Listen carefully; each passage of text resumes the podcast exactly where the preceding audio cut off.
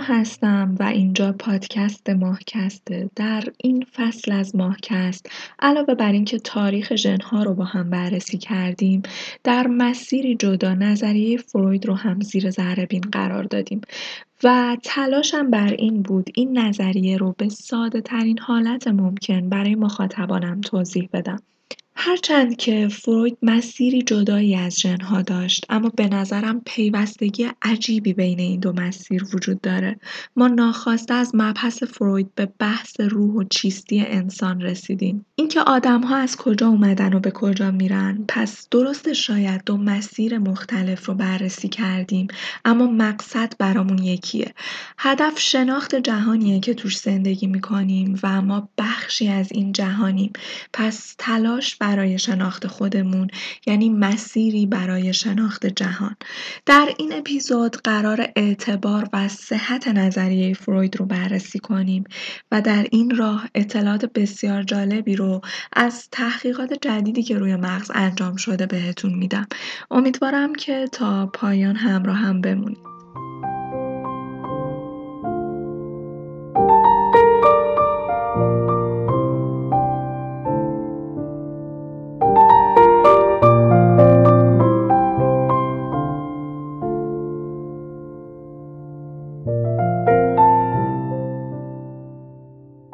یکی از عناصر مهم نظریه فروید های دفاعی بود که اگر یادتون باشه یه اپیزود ویژه و کامل رو بهش اختصاص دادم و راجع بهش توضیح دادم.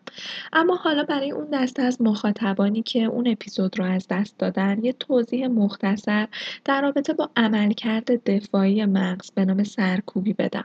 مغز ما برای حفظ بقای ما برای میل به زندگی برای اینکه رنج و عذاب زندگی باعث نشه ما به مرحله بیزاری از زندگی و گرایش به مرگ برسیم مکانیزمی به نام سرکوبی داره.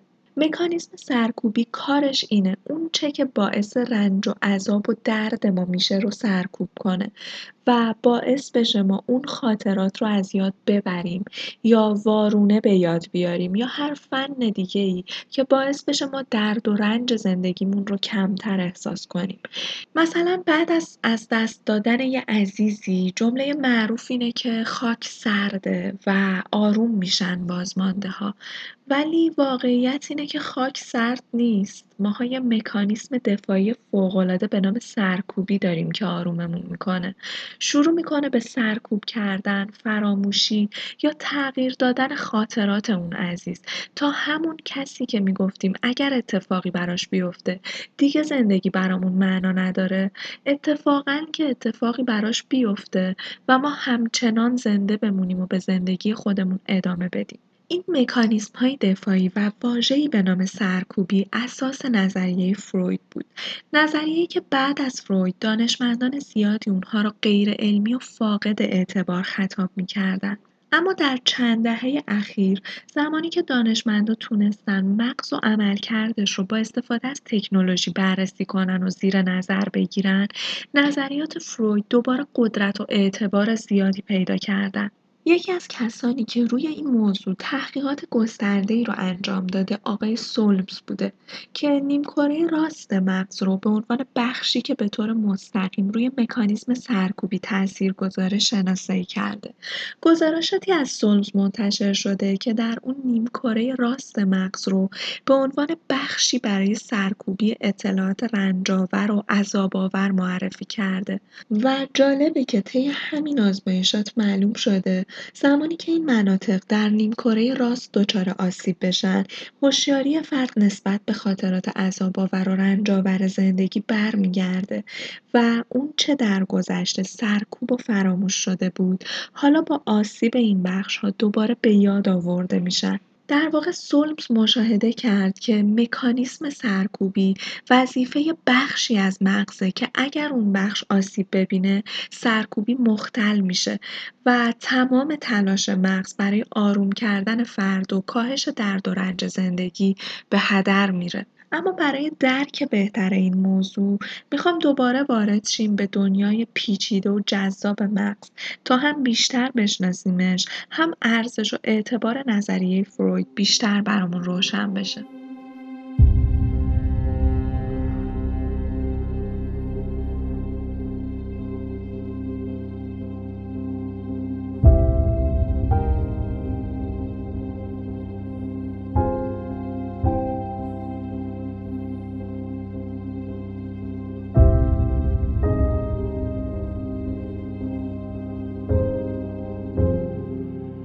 مغز انسان از دو نیمکاره تشکیل شده که این دو نیمکاره توسط یک رشته عصبی ضخیم به هم وصل میشن. هر نیمکاره قسمت متضاد بدن رو هدایت می‌کنه. یعنی نیمکره چپ سمت راست بدن رو هدایت می‌کنه و نیمکره راست در هدایت قسمت چپ بدن تاثیر گذاره. برای آزمایشاتی که قرار توضیحشون بدم. لازم این مکانیزم رو یادتون بمونه. نیمکره های مغز سمت متضاد خودشون رو هدایت می‌کنن. واسه همینه افرادی که در نیمکره راست مغز خودشون دچار سکته شدن سمت چپ بدن خودشون رو نادیده می‌گیرن. مثلا فقط سمت راست موهاشون رو شونه می‌زنن یا فقط غذایی رو می‌خورن که سمت راستشون باشه. حالا علاوه بر این موضوع مورد مهم دیگه در رابطه با مغز اینه که ما می‌تونیم بگیم عملکردهای عاطفی و شناختی در دو نیمکره مغز با هم تفاوت دارن. یعنی الان قرار از من بشنوید که نیمکره چپ مغز نیمکره منطقی مغزه و در گفتار و استدلالات ما نقش داره و این رو هم قرار از من بشنوید که نیمکره راست تسلط بیشتری رو در تخیلات و احساسات ما داره. اما در رابطه با مغز خوب همیشه یادمون بمونه این تقسیم بندی ها شاید در جزئیات داستان جواب بدن و درست باشن اما فقط یه افسانن ما به هیچ وجه نمی‌تونیم مطلقا بگیم فلان بخش مغز مثلا مربوط به خاطراته. مغز یک دستگاه پیچیده به هم پیوسته است. درست از اجزای مختلفی تشکیل شده. اما آسیب به یک نقطه اون می‌تونه رو چندین مورد تاثیر بذاره. چون یک جز در مغز ممکنه اونقدر وظایف گسترده‌ای داشته باشه که این انحصاری کردن وظایف شاید خیلی درست نباشه. اما مطالعات و تحقیقات اینطور نشون میدن که حالا در رابطه با چیزی که من می‌خوام ازش استفاده کنم دوباره این مثال رو تکرار می‌کنم که نیمکره چپ ما مغز منطقی و حسابگر و ریاضیدان ماست و نیمکره راست مغز ما احساسی و هنرمند و افسانه سازه. چیزی که باعث شد بفهمیم دو نیمکره مغز چطور عمل می‌کنن تحقیقاتی بود که روی بیماران مبتلا به سر در حال انجام بود. بیماری سر اینطور اتفاق میافته که حمله های الکتریکی در یک قسمت از مغز شروع میشه. اما به سرعت به قسمت های دیگه منتشر میشه و باعث حمله های حاد ناگهانی میشه. بیماران هم طی چنین حمله های کنترل خودشون رو از دست میدن و حمله های مکرر خب شرایط اجتماعی فرد رو به خطر میندازه. معمولا این افراد شغل خودشون رو از دست میدن یا داشتن یک زندگی عادی براشون سخت میشه. پزشکان در نیمه قرن بیستم به جایی رسیده بودند که در درمان بیماری سر احساس عجز و ناتوانی می‌کردن. و تنها کاری که از دستشون برمیومد این بود که برای کاهش این حملات عصبی اتصال بین نیمکره چپ و راست مغز رو قطع کنن. تا حداقل از این طریق مانع بشن که حمله عصبی از یک نیمکره به نیمکره دیگه منتقل بشه و همین قطع کردن دو نیمکره این افراد رو تبدیل به کیس های فوق برای بررسی عملکرد نیمکره های مغز می‌کرد.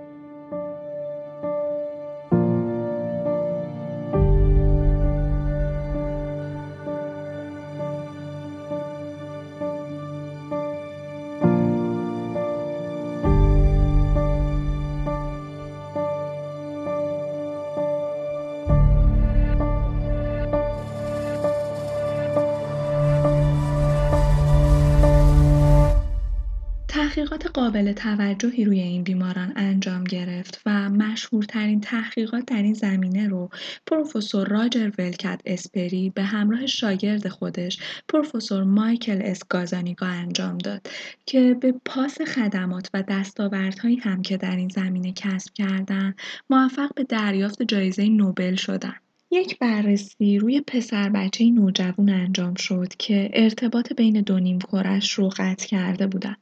از پسر سوال شد وقتی که بزرگ شد دوست داره چیکاره بشه و پسر جواب داد که می‌خواد نقشه کش بشه. این جواب در نیمکره چپ مغز پسر شکل گرفت که نقش اساسی رو در استدلال منطقی و گفتار بر عهده داره. اما علاوه بر نیمکره چپ منطقی که گفتار ما رو هم تحت کنترل خودش داره همه ما نیمکره راستی رو داریم که دسترسی به گفتارمون رو نداره و در واقع رویا پردازی ها و دنیای خیال ما رو در دست داره. پس محققین سعی کردن راهی رو پیدا کنن که بتونن به جوابهای نیمکره راست هم دسترسی پیدا کنن نیمکره راست نمی‌تونه با گفتار علایقش رو بهمون نشون بده اما توانایی این رو داره که با چیدن حروف کنار هم منظورش رو بهمون برسونه. پس محققین برای دسترسی به نیمکره راست چشم راست پسر رو بستن تا هر اونچه رو که دریافت می‌کنه از طریق بینایی چشم چپ و مربوط به نیمکره راست باشه.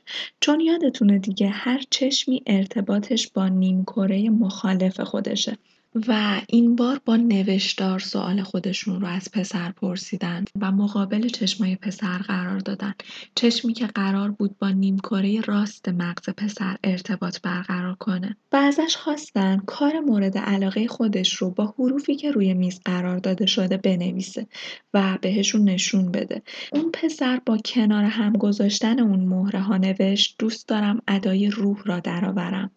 این جواب شاید جواب عجیبی باشه و دقیقا که باید جواب عجیبی باشه چون نیمکره چپ منطقی مغز درش دخیل نیست. این جواب از طریق نیمکره راست رویا پرداز داده شده و مسلمه که نباید با منطق جور در بیاد. رفتار مشابه عجیب دیگه ای رو براتون مثال بزنم. از بیماری به اسم WJ که یک سرباز قدیمی جنگ جهانی دوم بود. و ارتباط دو کره مغز این سرباز قطع شده بود و با قطع شدن ارتباط دو کره مغز این سرباز هر کدوم از این کره ها ساز خودشون رو می‌زدن. مثلا ممکن بود دست راست این سرباز در رو باز کنه و همزمان دست چپ سرباز دخالت می‌کرد و در رو میبست. انگار دو آدم متفاوت در وجود این مرد زندگی می‌کردن. اما از یک آزمایش مهم دیگه بگم براتون که این آزمایش هم روی فردی انجام شد که اتصال بین دو کرش قطع شده بود. گازانیگا و گروهش در آزمایش ای تصویر پنجه مرغی رو برای یک لحظه نشون نیمکره چپ مغز یک فرد بیمار دادن که فعالیت گفتاری و منطق رو به عهده داره و همزمان تصویری از یک منظره برفی رو نشون نیمکره راست بیمار دادن. پس پنجه مرغ رو سمت چپ منطقی و مسئول گفتار دریافت کرد و منظره برفی رو هم سمت راست خیال پرداز مغز دریافت کرد. گازانیگا بعد از این یک مجموعه تصویر در مقابل بیمار قرار داد و ازش خواست تصویری که بیشترین شباهت رو به پنجه مرغ داره مشخص کنه. دست راست بیمار که توسط مغز چپ هدایت می‌شد به تصویر مرغ اشاره کرد که خب مغز منطقی بوده و جواب درست رو داده. اما مغز راست بیمار که دست چپ رو به حرکت در می آورد به تصویر پاروی برفروب اشاره کرد.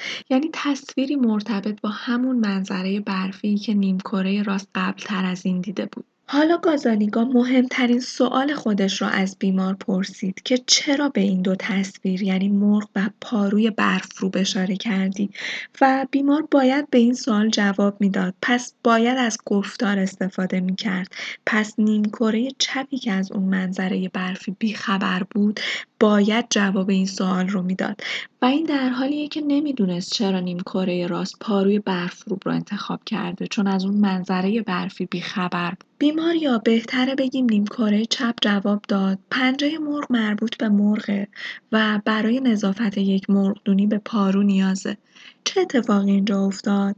مغز چپ که گفتار رو هدایت می‌کنه هیچ اطلاعاتی درباره صحنه برفی نداشت و نمی‌دونست چرا دست چپ به پارو اشاره کرد.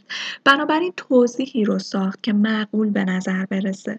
گازانیکا بعد از تکرار این آزمایش به روش های مختلف به این نتیجه رسید که نیمکره چپ فقط جایگاه قابلیت های کلامی نیست بلکه نیمکره چپ یک تفسیر کننده درونیه که به طور پیوسته و مستقیم در تلاش تا با استفاده از سرنخهای جزئی داستانهای مناسبی رو ابدا کنه. این از عملکرد نیمکره های مغز و دوباره برگردیم به فروید که دیدیم نیمکره راست مغز ما که اتفاقا جایگاه مکانیزم سرکوبی رو اونجا شناسایی کردیم. بخش خیال پرداز ذهن ماست و در عین حال ما نیمکره چپ مغزمون رو داریم که توجیه کننده است و کار نیمکره مغز ما رو کامل می‌کنه و در واقع با توجیهات خودش به نوعی مشروعیت میده به نیمکره راست.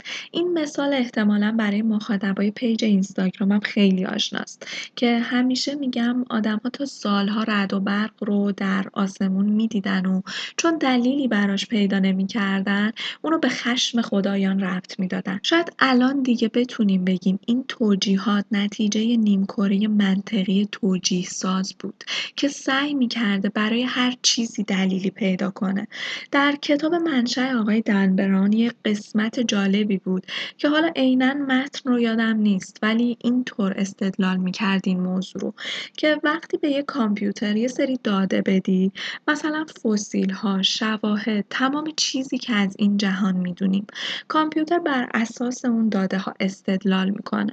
حتی ممکنه نتیجه این بشه که بر اساس این داده هایی که به دادی من نمی‌تونم بگم جهان پس از مرگ انسان چطوره. چون اطلاعاتی که به دادی ناقص هستن. اما تفاوت کامپیوترها با مغز انسان یا الان دیگه بهتره بگیم نیمکره چپ توجیه ساز انسان اینه که انسان توجیه می‌کنه توضیح می‌سازه. مهم نیست داده ها چی باشن ناقص باشن کامل نباشن یا هر چیز دیگه ای مغز ما برنامه ریزی شده که توجیه بسازه. واسه همین اجداد ما وقتی نمی‌دونستن دلیل علمی و درست رد و برق چیه با دیدن خشونتی که توی آسمون بوده و صدای وحشتناک ناشناخته ای که می‌دیدن اون رو به خدایان و خشمشون ربط می‌دادن. چون برگ برنده انسان و نقطه قوت و تکیهگاه انسان در فرگشت مغزشه. و این برگ برنده بر اساس تحلیل و بررسی داده ها از محیط عمل می‌کنه و بقا و تولید مثل و پیشرفت گونه انسان رو تضمین می‌کنه. یک کامپیوتر برای بقا نیاز نداره بدون جهان چطور عمل می‌کنه از کجا شروع شده و به کجا میره. اما گونه انسان برای بقا به همه این اطلاعات نیاز داره و این در حالیه که انسان ها یک تفاوت بزرگ با کامپیوترها دارن. زمانی که دلیل و توجیه مناسبی برای اطلاعاتشون پیدا نمی‌کنن شروع به داستان سرایی می‌کنن.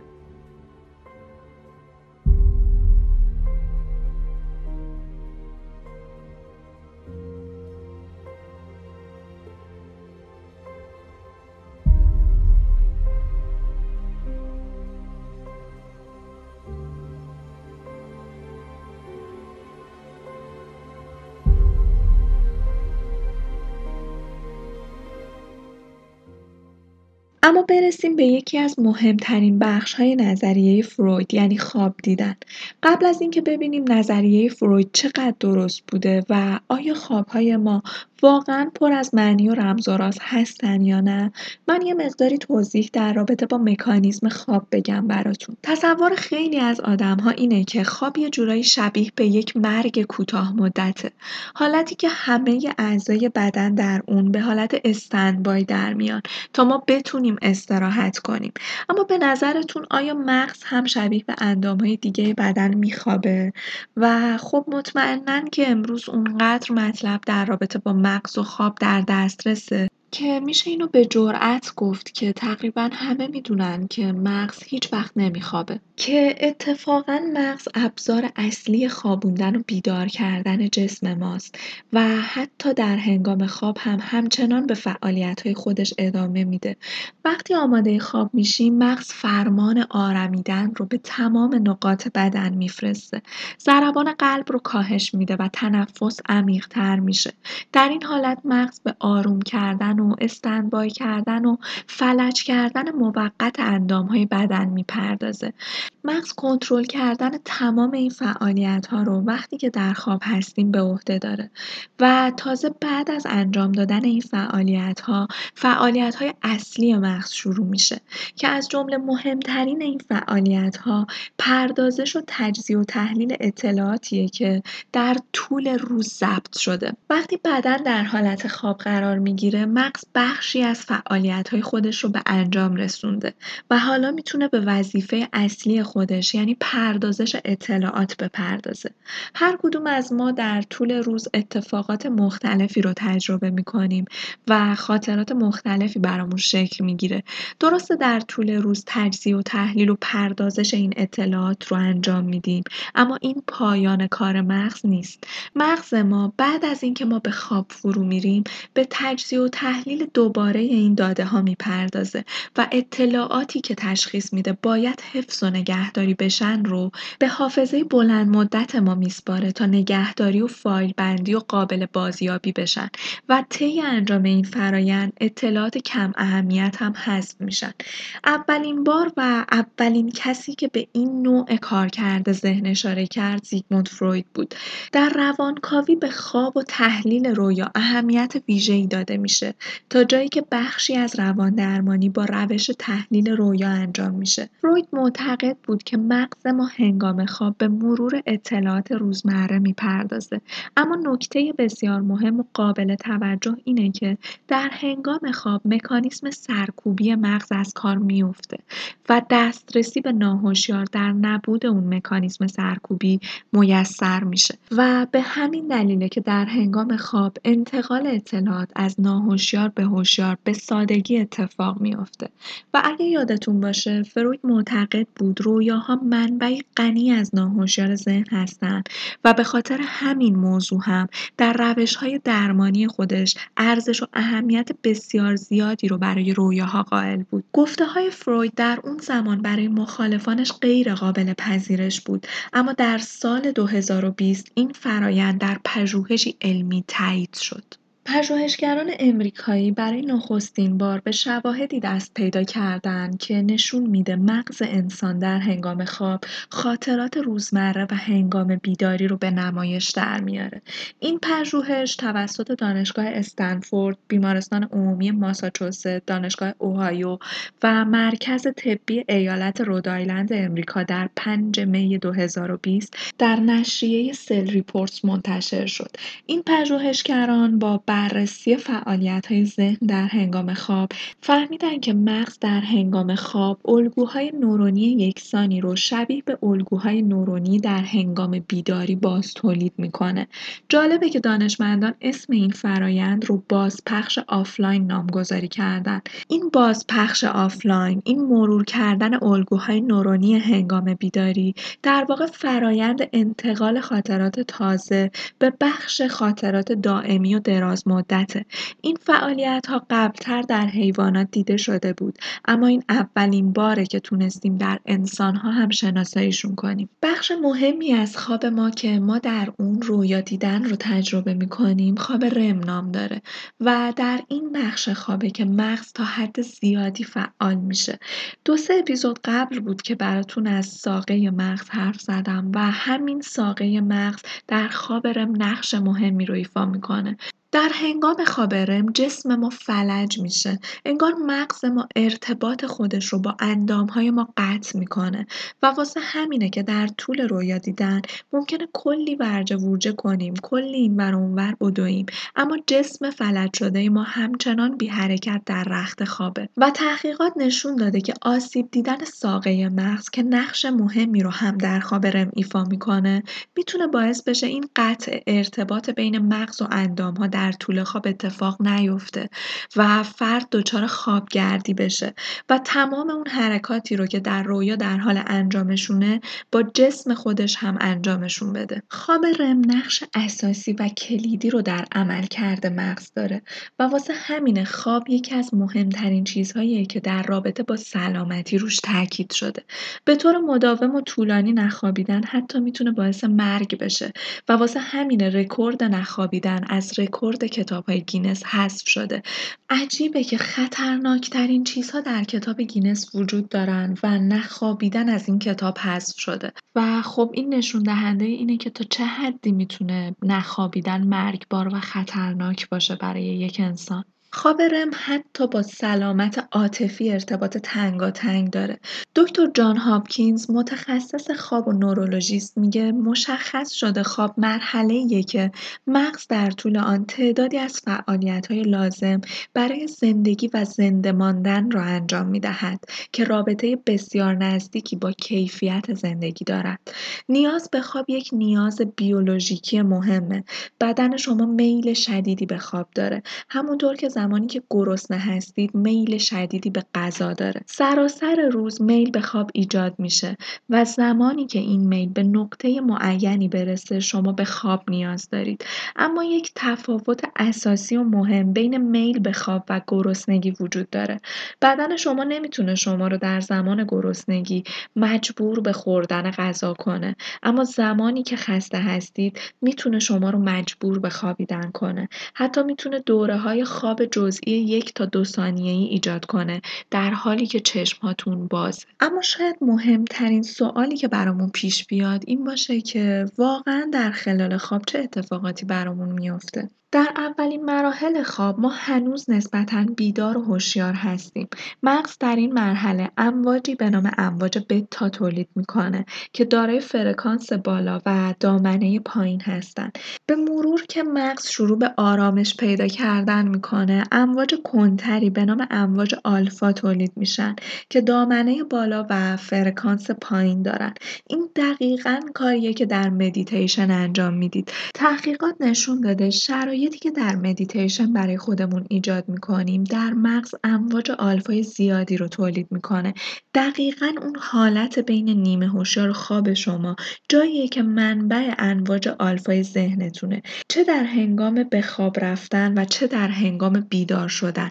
دو نقطه طلایی دارید که پر از امواج آلفاست. در این نقاط طلایی احساس آرامش می‌کنید مغزتون متمرکز روی مسائل مختلف نیست خالیه و اونایی که مدیتیشن انجام میدن این توانایی رو دارن که در بیداری خودشون در این حالت مغزی قرار بگیرن. یعنی همون مرز باریک بین خواب و بیداری. امواج آلفای ذهن بسیار مهم شدن. مدیتیشن در دنیای مدرن بسیار با اهمیت شده. چون مطالعات امروز شواهدی رو بهمون نشون داده. که اگر به طور خاص روی تقویت امواج ذهنی آلفا متمرکز بشیم دستاوردهای شگفت انگیزی مثل افزایش خلاقیت نصیبمون میشه. امواج آلفا متوقف نمیشن میزانش در حالتهای مختلف بالا و پایین میشه. مثلا در حالت بیداری اگر شما آرامش نداشته باشید یا دچار استراب باشید معنیش این امواج مغزیتون الان آلفای کمتری رو تولید می‌کنه. موج آلفا موج بسیار مهمیه. باعث افزایش تمرکز و خلاقیت و کاهش اضطراب میشه و موج طلایی مغزه که با همون تمرینات مدیتیشن میشه تقویتش کرد و بیشتر تجربهش کرد. آدم های موفق زیادی در جهان مدیتیشن و تجربه امواج آلفای ذهن رو به صورت یک عادت هر روزه در آوردن و تاکید بسیار زیادی هم بر نقش این موضوع روی موفقیتشون داشتن. بیل گیتس یکی از اون آدم که روزها بدون تکنولوژی از آدمها و دنیای مدرن دور می‌شد و به مراقبه و مدیتیشن می پرداخت.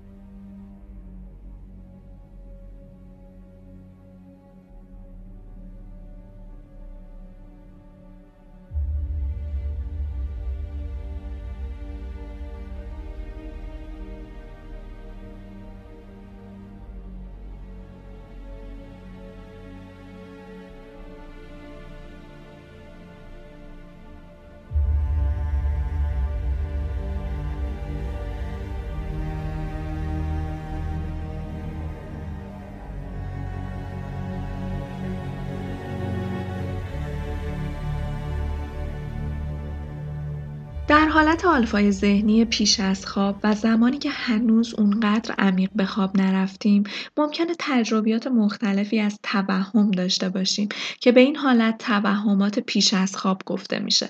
احساسات و تجربیات متداول در این مرحله احساس پرت شدن از ارتفاع یا شنیدن اینکه کسی اسممون رو صدا می‌زنه یا اتفاق شایع دیگه پرش میوکلونیکه که همون اتفاق تکون خوردن یا پرش ناگهانی بدنه که از خواب بیدارمون می‌کنه معمولا. و یه چیز جالبی از این پرش میوکلونیک بگم براتون. اولا خب استدلال های مختلفی برای دلیل این پرش های ناگهانی بدن قبل از خواب وجود داره که گاهی اتفاق میافتن و خب توجیه منطقی ترش اینه که مغز داره ارتباطش رو با عضلاتمون قطع می‌کنه. بدن می‌خواد به اون حالت فلج در هنگام خواب در بیاد.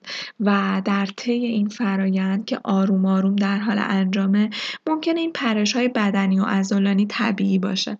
اما جالبیش تفسیر دیگه که از این فرایند شده و خیلی هم پرت و بیراه ممکنه نباشه. گفته شده اجداد نخستین ما روی درختها و شاخه ها میخوابیدن. این پرش ها شاید یک واکنش غیر ارادی باستانی متعلق به اجداد نخستین ما باشه. که مغز به اشتباه شل شدن عضلات رو در هنگام خواب حالت پرت شدن از درخت در نظر می‌گیره و سریع شروع به واکنش و انقباز بدن می‌کنه تا هشدار بده و به سرعت واکنش نشون بده. و شاید این هم ارتباط داشته باشه با اون توهم پرت شدن از ارتفاع در خواب که تقریبا میشه گفت تجربه مشترک تمام آدم هاست. این ترس از پرت شدن از ارتفاع در خواب خیلی غیر منطقی نیست که بخوایم ردش رو در اجدادمون جستجو کنیم. و این در حالیه که به هیچ وجه به قطع نمی‌تونیم بگیم که دلیل درستی برای این موضوع پیدا کردیم چون هنوز اطلاعات کاملی در این باره نداریم.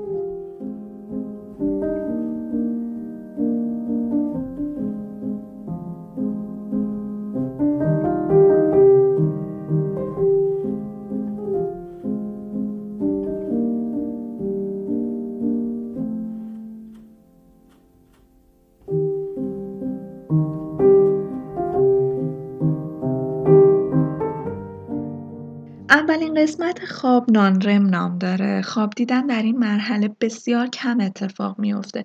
اگر هم خوابی دیده بشه فراموش میشه معمولا. در این قسمت ماهیچه بیهس نیستن و هنوز فلج بدن اتفاق نیفتاده.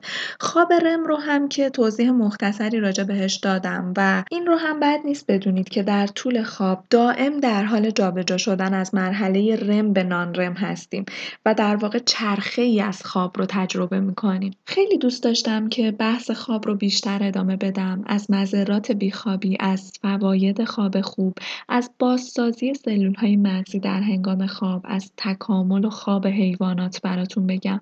اما چون بحث چارچوبی به نام فروید داره و در حال بررسی نظریاتش هستیم نمی‌خوام خیلی وزنه بحث خواب در این اپیزود سنگین بشه.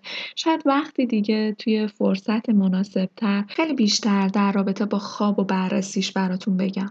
حالا که توضیحات هر چند مختصری رو در رابطه با خواب رم و رم دادم می‌تونیم به بررسی علمی نظریه فروید بپردازیم. دوباره تاکید می‌کنم فروید رویاها رو منبع غنی ناهوشیار تصور می‌کرد. دنیایی که پر از رمز و راز و معناست و حتی میشه ازش به عنوان یک روش درمانی استفاده کرد. اما بریم ببینیم که علم امروز چه نظری داره. در رابطه با این دیدگاه فروید و آیا تایید می‌کنه این نظریه رو یا نه.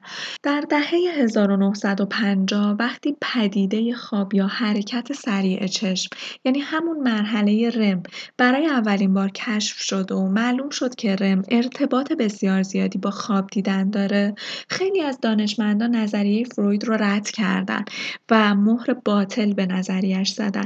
چون تحقیقات در زمینه رم نشون داده بود که رم فقط ساقه مغز رو درگیر می‌کنه و نه بخش های پیشانی مغز رو.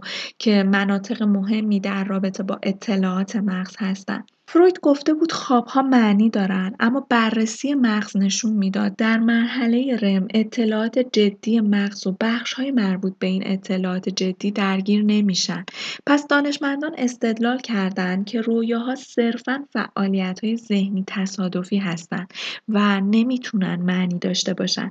این نظریه به نام نظریه فعالسازی ترکیب شناخته می‌شد و معنیش اینه که های مغزی در خواب به صورت تصادفی اتفاق میافتند پس رویاها به خودی خود هیچ معنایی ندارند. اما زمینه تحقیق اصلی سولمز رویاها بود و به صورت جدی نظریه فعالسازی ترکیب رو بررسی می‌کرد. این کار رو در سالهای 2000 تا 2004 انجام می‌داد یعنی خیلی هم دور نیست از ما و همین اواخر به این اطلاعات دست پیدا کردیم. نکته مهمی که سولمز بهش رسیده بود این بود که آسیب ساقه مغز که دانشمندان تا اون زمان ساقه مغز رو عامل خواب می‌دونستن باعث حذف خواب در در بیمار نمی‌شد. یعنی بیمارانی که ساقه مغزشون آسیب دیده بود همچنان رویا می‌دیدن و خواب دیدنهاشون متوقف نشده بود. اما بیمارانی که مناطق پیشانی گیجگاهی و پس سری اونها دچار آسیب شده بود یعنی همون بخش هایی که در اطلاعات جدی و حافظه مغز دخیلن خوابهاشون متوقف می‌شد و دیگه رویا نمی‌دیدن. از اون گذشته به نظر نمی رسید که محتوای رویاها تصادفی باشه. دانیل ویگنر در سال 2004 شروع به تحقیق و آزمایش روی این موضوع کرد. قبل از هر چیزی یه جمله از فروید رو براتون می‌خونم که این جمله رو در کتاب تعبیر رویاش پیدا می‌کنید. جمله اینه که امیالی که در طول روز ممانعت شده اند خود را در رویاها ابراز می کنند. وگنر و همکارانش آزمایشی رو روی حدود 300 نفر انجام دادن تا صحت این دیدگاه فروید رو بررسی کنند. از این افراد خواسته شد درست قبل از اینکه به بستر برن به دو نفر فکر کنن. یکی از اونها کسی باشه که شیفته و عاشق و دلباختش بودن و فرد دیگه کسی باشه که فقط بهش علاقه داشتن. پس هر کدوم از افراد مورد آزمایش باید قبل از خواب به این دو نفر فکر می‌کردن. این کار باعث تقویت اون فکر در افراد مورد آزمایش می‌شد. آزمایش خیلی گسترده بود اما من از جزئیات صرف نظر می‌کنم و برای اینکه گیجتون نکنم و نامفهوم نباشه خلاصه ای از اون آزمایش رو براتون توضیح میدم. افراد با پیش زمینه ذهنی که قبل از خواب به اون فرد فکر کردن ناخودآگاه زمینه ذهنی برای فکر دوباره به اون شخص مورد نظر رو داشتن. در مرحله بعدی در طول روز چندین بار از این افراد خواسته شد به مدت پنج دقیقه سعی کنن به فرد مورد نظر فکر نکنن. مطمئنا شما هم تجربهش کردی که هر چی سعی می‌کنی به یه چیزی فکر نکنی بیشتر فکرت به سمتش میره.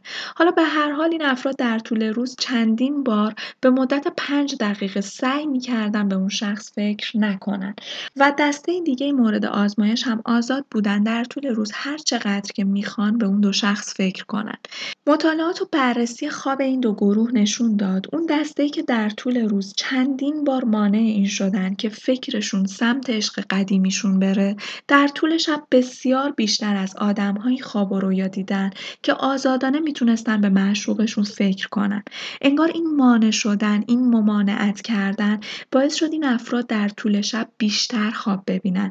انگاری حرف فروید درست بود که امیالی که در طول روز ممانعت میشن خودشون رو در رویاها ابراز می‌کنن. پژوهشگران از این آزمایشات نتیجه گرفتن که افکار ممانعت شده برمیگردن و در رویاها آشکار میشن. این یافته ها کاملا با نظریات فروید هماهنگه. وگنر جمله جالبی داره. میگه اگرچه هنوز باید در مورد اینکه رویاها چطور تشکیل می‌شوند مطالب بیشتری آموخت اما این یافته که افکار ممانعت شده در رویاها برمیگردند بینش اولیه روانکاوی را به علوم اعصاب شناختی پیوند می‌دهد. نظریات فروید به دلیل اهمیت بالاش در طول زمان از جنبه های مختلفی مورد بررسی قرار گرفت. هنوز دلایل منطقی و علمی برای مباحثی مثل عقده اودیپ، استراب اختگی و حسادت به آلت مردی در دختران پیدا نشده. اما پژوهشگران روانکاوی عصبی بر اون قسمت نظریات فروید تمرکز کردند که از لحاظ تجربی قابل آزمایش باشند. درسته حتی امروز امروز عده بسیار زیادی از افرادی که در حوزه روانکاوی فعالیت دارن حتی فروید رو نادیده می‌گیرن. اما به هیچ وجه نمیشه. منکر کلماتی مثل ناهوشیار لذتجویی سرکوبی نهاد خود و رویاها بشیم که به صورت تجربی اونها رو بررسی کردیم و از صحتشون اطمینان داریم.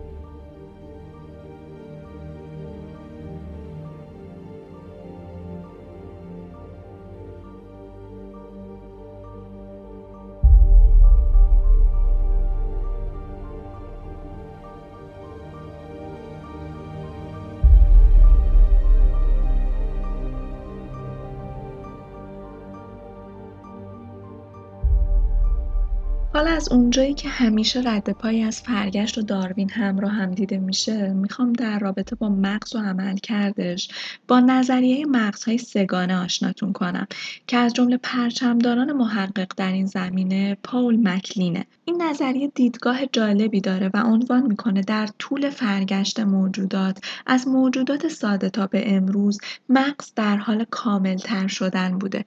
تا به امروز و انسانی می‌رسیم که حداقل بر اساس نتیجه و خروجی که می‌بینیم ترین مغز رو نسبت به موجودات دیگه داره. در واقع شاید بهتر باشه به جای واژه کامل واژه پیچیده ترین مغز رو به کار ببریم. اما ببینیم که این نظریه چی می‌خواد بگه. این نظریه بهمون میگه مغز به سه بخش قدیم عاطفی و نئوکورتکس تقسیم میشه. برای توضیحات هم از مغز جدید شروع می‌کنیم و به مغز قدیم می‌رسیم. مغز جدید یا نئوکورتکس یکی از بخش های سگانه مغزه. بیرونی ترین بخش مغز ما رو تشکیل میده و از دیدگاه محققان جدیدترین بخش مغزه که در موجودات دیگه نمی‌تونیم پیداش کنیم و مختص به انسانه. این بخش وظیفه پردازش مطالب تحقیق و حل مسائل رو بر عهده داره. میشه گفت مغز جدید یا نئوکورتکس همین حالا که دارید به صدای من گوش می‌دید در حال دسته‌بندی و پردازش اطلاعات دریافتیتونه. حرف زیادی در رابطه با بخش نئوکورتکس نمیمونه چون فکر می‌کنم آشناترین بخش مغزمونه. و ما کلیت مغز رو با این بخششه که می‌شناسیم. بخش دوم مغز در نظریه مغزهای سه‌گانه بخش مغز پستانداره. این بخش از مغز در واقع به احساسات و هیجانات تعلق داره و وظیفه شادی، ناراحتی، عشق، خوشگذرونی و فعالیت های از این دست رو بر عهده داره. علت اینکه این بخش از مغز رو تحت عنوان مغز پستاندار نامگذاری کردن به دلیل وجود و پررنگ بودن این بخش از مغز در پستانداران نسبت به سایر حیواناته. یعنی اگر شما مغز پستانداران رو بررسی کنی شباهتی بین اون مغز و بخش بزرگی از مغز انسان وجود داره.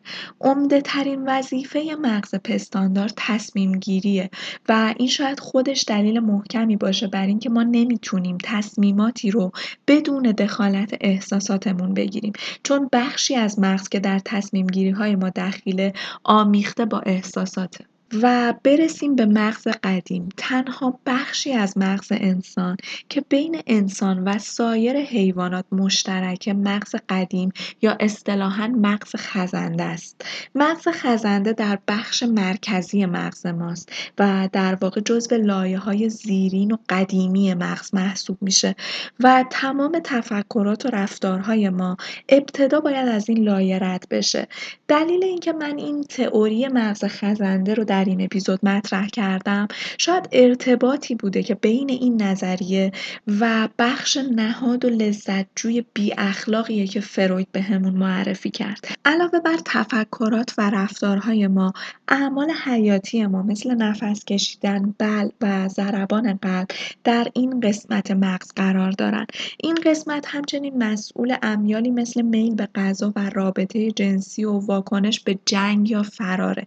یعنی همون میل میل به بقا میل به بقا و تولید مثل. به این بخش مغز مغز خزنده میگیم چون قدرت درکش چون تشخیص اخلاق و غیر اخلاقی بودنش در حد یک خزنده مثل مار یا کروکودیله.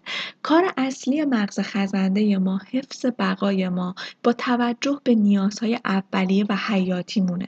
نیازهایی مثل آب تغذیه خواب نفس کشیدن نیازهای جنسی و اتفاقا که این بخش از مغز بسیار وظیفه شناسه و کارش رو بسیار دقیق انجام میده. مثالی که الان می‌خوام ازش استفاده کنم شاید سومین باری باشه که در طول ساخت ماهکست ازش استفاده میشه. شیعی ناگهانی اگر به سمتتون پرت بشه درنگ نمی کنید ناخواسته مانعش میشید و دستتون رو سپر خودتون می‌کنید. شما فرصت فکر کردن نداشتید. این عمل خودش انجام شد و اینجا میشه بگیم بخش مغز خزنده مغز شما این کار رو انجام داد. همین الان اگر می‌خواید آژیر مغز خزندتون به صدا در بیاد بینیتون رو با دست بگیرید و نفس نکشید تا دست به کار بشه. مغز خزنده ما بخش مشترک مغز ما تقریبا با همه موجودات حتی با خزندگان. پس همونطور که گفتم حفظ بقای ما وظیفه اصلی مغز خزنده است. همونطور که در یک خزنده هم وظیفه اصلی مغز همینه. به تب مغزی که ما رو هدایت می‌کنه به سمت حفظ بقای خودمون از همون می‌خواد کمتر انرژی مصرف کنیم. یه جورایی انگار بابا برقی ذهنمونه مغز خزنده. دیدید هر کار جدیدی که می‌خواید شروع کنید یا از بعضی از عادتهای بدتون می‌خواید دست بکشید.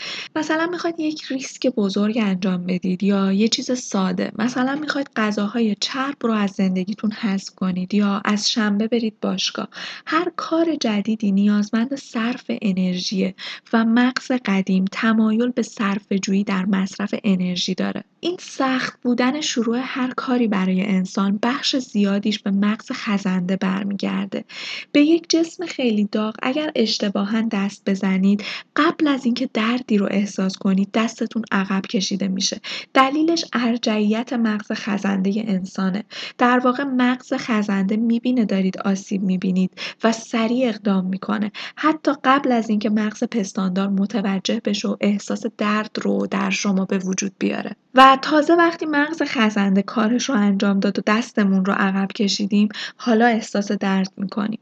مغز قدیم تمایل به موندن در زمان امن حال رو داره.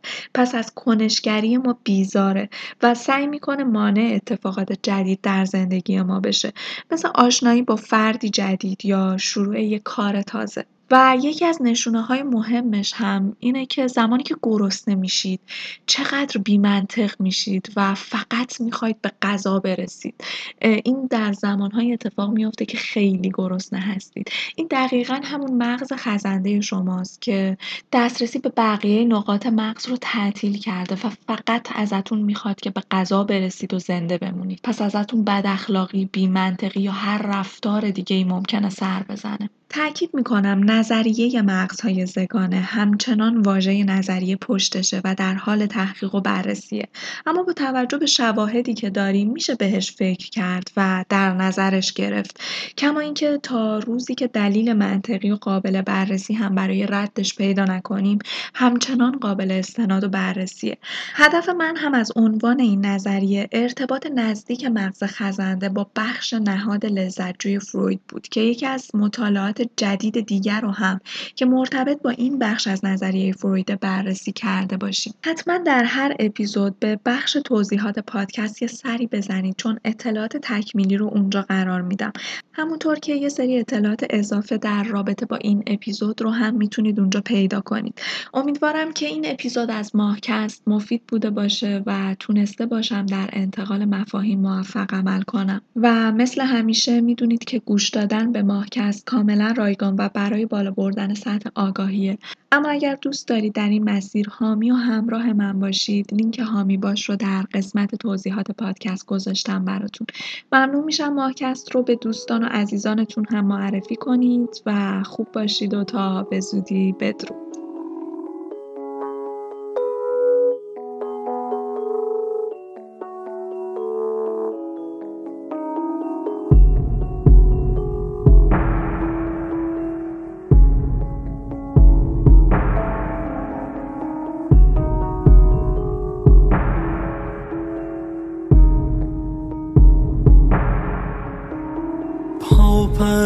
نکش از سید من آوی زیبا لختی به تابان بر آن روی زیبا.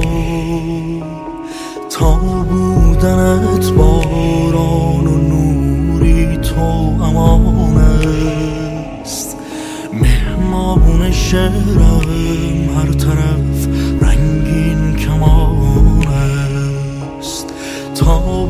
بودنت باران و نوری تو امان است. مهمان شعرم هر طرف رنگین کمان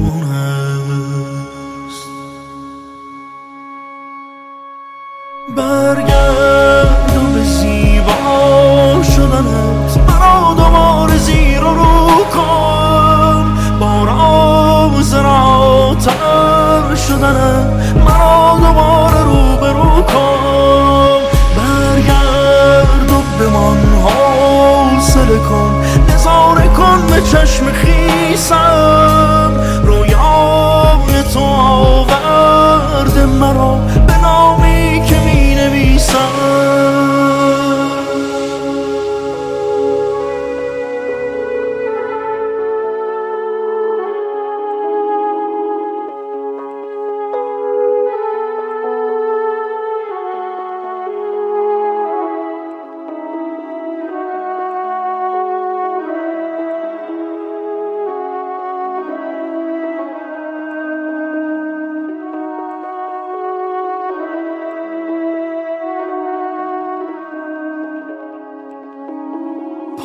پس نکش از سید من آوی زیبا لختی به تابان بر رخ آن روی زیبا تا بودنت باران و نوری تو امان است مهمان شعرم هر طرف رنگین کمان. تا بودنت باران و نوری تو امان است. مهمان شعرم هر طرف رنگین کمان است. برگرد به زیبا شدنت مرا دوباره زیر و رو کن.